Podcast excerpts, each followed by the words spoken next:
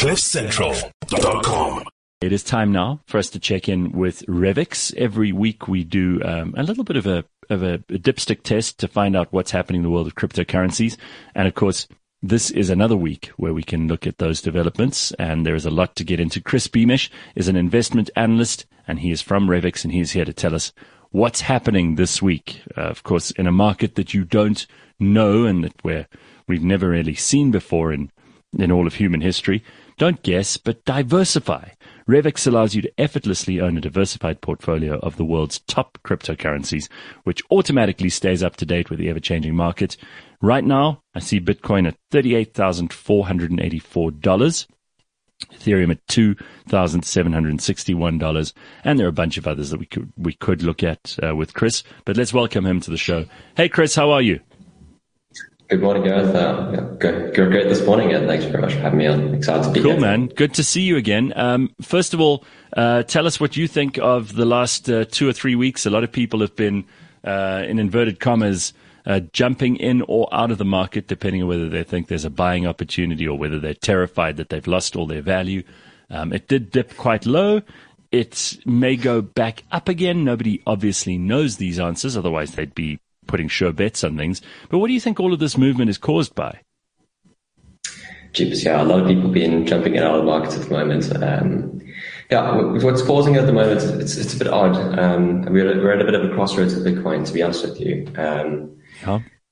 Yeah, the, the behavior of Bitcoin is changing quite a lot. I mean, up until the 2020 Bitcoin cycle, the Bitcoin price moved um, relatively predictably uh, in line with the four-year halving of the Bitcoin mining reward. And for Right. those of you that don't know what that is, it's about you basically receive 6.25 Bitcoins for running software that secures the network. And for every four years that that halvens, it decreases the inflation rate or supply uh, supply rate of the network. And when that's met with a lot of demand, the price has obviously gone upwards. Um, and in recent times, the market's matured and actually changed quite a lot, with a lot more kind of institutional players coming in into the game. Um, a lot of them seeing it as an inflation hedge. Um, I mean, for example, the current Bitcoin like inflation or issuance rate is currently like 1.7 percent compared to the US, which has seen from 40% of all dollars created in the last 20 Right. months. Um, so there's a lot more But that's at, at um, but that's also one of the reasons people like Bitcoin is because there is a limited amount of it. So there is only ever going to be that much Bitcoin, and obviously we're all going to be carving smaller and smaller pieces out of it if you come into the market now. Those people who bought early have have obviously won big time, but obviously when the when the Bitcoin price goes down like it has, that does represent a buying opportunity. Um, what do you feel? What do you feel people may be doing, um, especially those Bitcoin maximalists, as they call themselves? I bumped into one in the lift yesterday. Um, what do you think they think? They look at this and go, "Let's buy, let's buy, buy, buy." I mean, Mike, Michael Saylor, the CEO of MicroStrategy, is one of the most prolific uh, cyber hornets or Bitcoin maximalists, and he, I think he stocked up yesterday with another $25 million purchase. Um, so ultimately, the long-term goal is just to keep on stacking as much Bitcoin as you can for a lot of these guys. So every time the price dips, or even just weekly or monthly, they just carry on buying. They don't really see the day-to-day price movements as an issue.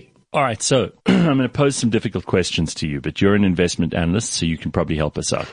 If I were a new investor and I were interested in crypto, would this be the best time to get started? And what is the best way to get started? If you gave gave advice to, like your, I don't know, your little niece, and she was maybe interested for the first time ever, she's got 500 bucks in her pocket. What should she do? How do you get in? That's a fantastic question. Um, with all the market hype recently, I've had quite a lot of people asking me that, um, and no one really knows where to get started. Um, I'm no financial advisor, but um, I can certainly speak from personal experience. So I'd say the uh, best way is to actually just start slowly, um, dip a toe in the water, invest a very, very small amount, just so that you can experience the volatility and start the learning process. I mean, Okay. first, first rule of investing I was taught. I mean, for example, a blockchain is a system which uh, records a whole bunch of transactions. And if you think about it, it's kind of like accounting software. So it's good to kind of understand and go from there. Um, and when I say by a very small amount, people, please don't invest your life savings. Invest a very small amount at first. And as you educate yourself, um, you'll find your feet. All right. Our aim at Revix is to obviously empower everyone to become wealth managers. Um, and you certainly need to understand what you're investing in in order to do so.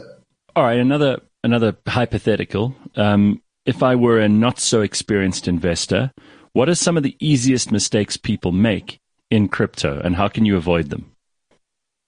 Sure, uh, that's a great question. I've certainly made a few mistakes myself, um, but I guess I can point out the, uh, some of the most obvious ones or some of the most detrimental ones. Um, let's kind of continue on what I was saying. Um, the first one I'll probably mention is over investing at 1st mm-hmm. A lot of people like rush in and they drop their like life savings on this, um, and then they end up like not being able to sleep or pulling the money out after a crash, and um, yeah, it doesn't go well. So don't invest more money than you can afford to lose, um, or go without, and don't invest in amounts of money that you'll lose any sleep over for sure. Um, Another one would probably be not trying to trade the market or trying to beat the market. Right. A lot of people end up thinking they're smarter than the market um, and trying to continuously buy and sell to get better prices. Um, I'll tell you a statistic that about 99% of people who try to trade lose money. So please don't try and trade people. You're up against some of the smartest people in the world, and you're very likely to lose money. And really, um, you, you, know, don't panic sell. This is a this is a big mistake people make is that they panic sell, and then you exactly. you will really, you know, you only realize the loss when you sell, right? So if you if you bought in, and let's say you bought a hundred rands worth of something, and a week later it's worth eighty rand, and then you sell it, you've absolutely lost twenty percent of your investment. But if you hold on to it and it goes back up to 100 later on, or it goes to 120, you never realize that loss, even though at some point it was at 80. This is a simple. Precisely. Yeah. So that, that I'd actually add to that and say, please uh, take your emotions out of the equation because a lot right. of people end up you know, using they get very emotional and they end up buying and selling at the worst times. Mm-hmm. Um, and I mean, the market's designed that way that you you feel super happy and super likely to invest in prices are sky high and and, right. and they've been going up recently, um, and quite the opposite. And you're super sad and very likely to sell when prices are very low. When in actual fact, that's not what you should be doing at all. Try and keep your emotions out of it for sure. So just one last thing. Um, we've we've spoken with Sean about this a couple of times, and uh, people talk about a long term investment strategy. What is your feeling on that, and what is the advantage of a long term investment strategy as opposed to just trading trading the market? And as you said, ninety percent of the time not coming off very well. Cheapest, um, I'd say just having a long term kind of strategy for just about anything in life is really is really good. Um, but it's it's critical with regards to investing uh, investing to think long term. Um, know, give yourself some time to be honest. Um, the main reason for that is because of the, I think, I believe it was Einstein that called compound interest the eighth wonder of the world. Mm-hmm. Um, and to kind of illustrate uh, the power of compound interest, I'll give you a, a, bit of an example here. If I give you two choices, uh, choice A, you, you receive a, a, dollar a day, or choice B, you can receive one cent that doubles every day. Most people would end up choosing choice A because mm-hmm. it's 100 times the amount of money initially but just after 12 days, the cent actually overtakes the dollar in value. And after 28 days, the cent is actually a million dollars and the dollar is only 28. So that's the real power of compound interest. Um, and compound interest is really just, the, it's like the secret source of investing. Um, so mo- most of the, all, all of the like the most successful investors in the world tend to maximize their investments by compounding their returns over time. Right. And the best thing you can obviously add with compounding is time. The longer you can compound, the better, and the more your investments will grow. Um, so, I mean, the natural question most of your listeners will be asking is, how do I stay invested for longer? Um, firstly, like I said earlier, invest an amount that you can live without. By investing a smaller amount initially, um, yeah, you end up not being too worried about it, and you can actually just leave your investment there and let it compound over time. Um, right. I mean, for example, like you said earlier, some guys uh, bought a little bit of Bitcoin years ago, uh, forgot about it, and then woke up one morning to realize they were millionaires. And um, I mean, Must be amazing. But, uh, secondly, I'd probably say certainly diversifying because I mean, if you own a basket of assets, which is one of uh, Revix's uh, main selling points about bundles. Um, if you own a basket of assets, you reduce the risk and the volatility, um, mm-hmm. which can make you be able to stomach, stomach it a lot easier. It allows you to invest for a lot longer. And I mean, this, this all sounds amazing. Um, you know, and I'm sure your listeners are wondering where you can invest in Bitcoin. I mean, you mentioned Ethereum, Solana, all of that stuff. Um, mm-hmm. But um, more importantly, the diversified crypto bundles, all of this for the long term. Um, but luckily, all right, Revix offers all of this and more. Well, absolutely. Um, uh, yeah, so I'd recommend yeah, heading over to our website. Get involved. We're running a pretty cool promotion at the moment. Um, it's all about financial fitness, um, which encourages you to engage in healthy investing habits, uh, referring friends, um, Okay. and as you kind of uh, engage in more of that, you earn Revix rewards, which are redeemable for Bitcoin. Fantastic. Go along to revix.com, sign up today. It is free to sign up. You verify your ID and you add some funds, whatever you think you are comfortable with, and then choose the bundle of your choice, see what happens. You may see it growing, you may see it uh, pulling back a little bit sometimes. You've just got to try and ride that wave. And if you don't get in, you'll never know.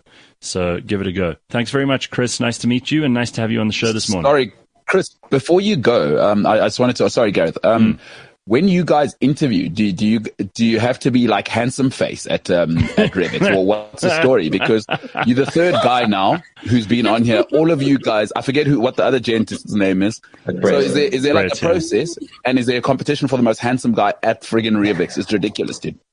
Unbelievable. Well, I appreciate it. I'm, I'm sorry that everyone has to look at me instead of uh, Sean and Brett. Um, No, yeah, but uh, yeah. 5.30 a.m., cold shower, a little bit of a coffee go, goes a long way. All right. Okay. Well, Yeah, Chris. Sean's not avoiding you guys. Um, I haven't seen he? him in the office recently. Um, he might be skiing in France. Though. Yeah, We've been probably. doing renovations. At the I told. haven't I know these in types of guys. I told you. yeah. I know these. I know guys like Sean. All right, Chris, I'm going to let you. I'm going to let you get back to uh, sorting out your investments and analyzing them and making sense of them for the rest of us. And we will catch up with you next week. Thank you very much.